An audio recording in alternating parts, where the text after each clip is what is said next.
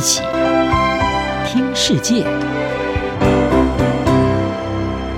欢迎来到一起听世界，请听一下中央广播电台的国际专题报道。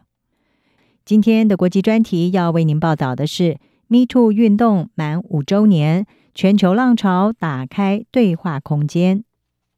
在二零一七年十月，两篇调查报道以及一则在社群网站上的贴文，引爆了一场至今仍持续延烧的反性骚扰与性侵害运动迷途运动。这场运动以社群网站上的一个标签为名，鼓励世界各地长期保持沉默的受害者说出他们的经历。这也对改变社会对待性骚扰与性侵害事件的态度上产生了显著的影响。《纽约时报》与《纽约客》杂志分别在二零一七年的十月五号和十号发表了一篇调查报道。他们引述多位女演员的证词，揭发好莱坞的传奇制片人哈维·温斯坦数十年来利用他的权势欺凌女星，对他们犯下不当性行为。这两篇报道震撼全世界，也让这位曾制作出《黑色追妻令》《莎翁情史》等著名电影的大制片家，在接下来几年面临一连串的司法诉讼，最后在二零二零年被判处有期徒刑二十三年。可能必须在狱中度过他的余生。在这之后，多名好莱坞知名女星都出面发声，说出她们曾经遭受不当对待的经历，并表达对受害者的支持。其中，美国女星艾丽莎·米兰诺在推特上发表了一篇推文，她写道：“如果你曾遭性骚扰或性侵，写下 ‘Me Too’ 来回应这篇推文。”这则推文在社群媒体上迅速引爆巨大回响。许多有类似经历的女性说出她们受侵害的故事，也让 “MeToo” 这个标签成为推特上最热门的关键字，并广泛流传到世界各地。事实上，“MeToo” 标签并非米兰诺首创，早在2006年，美国社会运动家伯克就开始推广 “MeToo” 标签，鼓励性侵受害者说出他们的遭遇，透过社群媒体的连接给予他们支持。并提升更多人对性侵害议题的重视。以哈维·温斯坦事件作为开端迷兔运动的浪潮接着席卷全球，从美国、欧洲一直到亚洲，世界各地不断有遭性侵或性骚扰的受害者打破沉默，站出来发声，并且一路从影视产业扩大到政治、体育以及各行各业。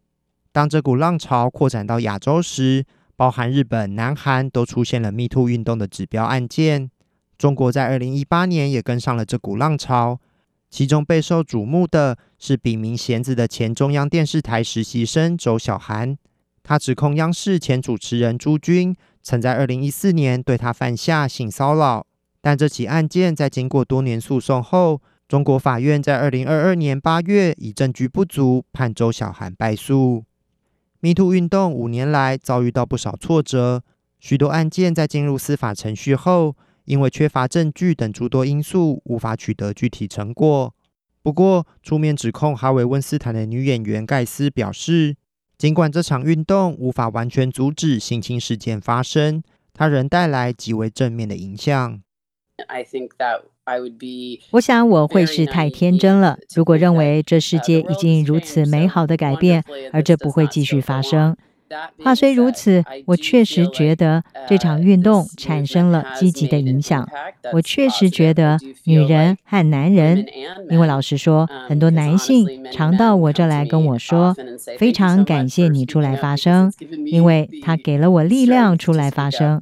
这很有趣，因为我们经常谈的是女性，但是我们不谈男性，所以我认为这已经给每个人更多的力量去发声。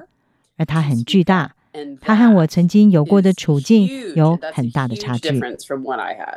MeToo 运动打开了对性侵害事件的讨论与对话，但如何将这股动能转化为具体的变革，势必需要在各行各业进行结构性的改变。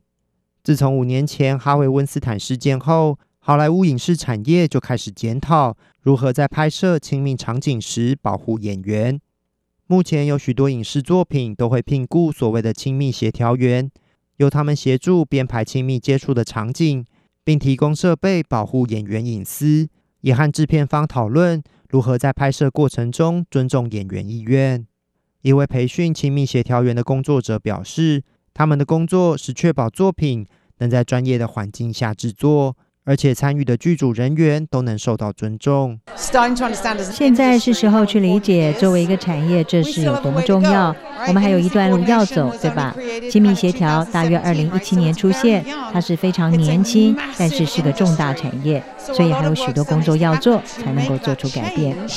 持续已经五年的 MeToo 运动仍持续在世界各地发挥影响力。要如何让这场运动的动能在各个领域落实成为具体成果，将是这场运动未来面临的挑战。央广编译郑锦毛报道。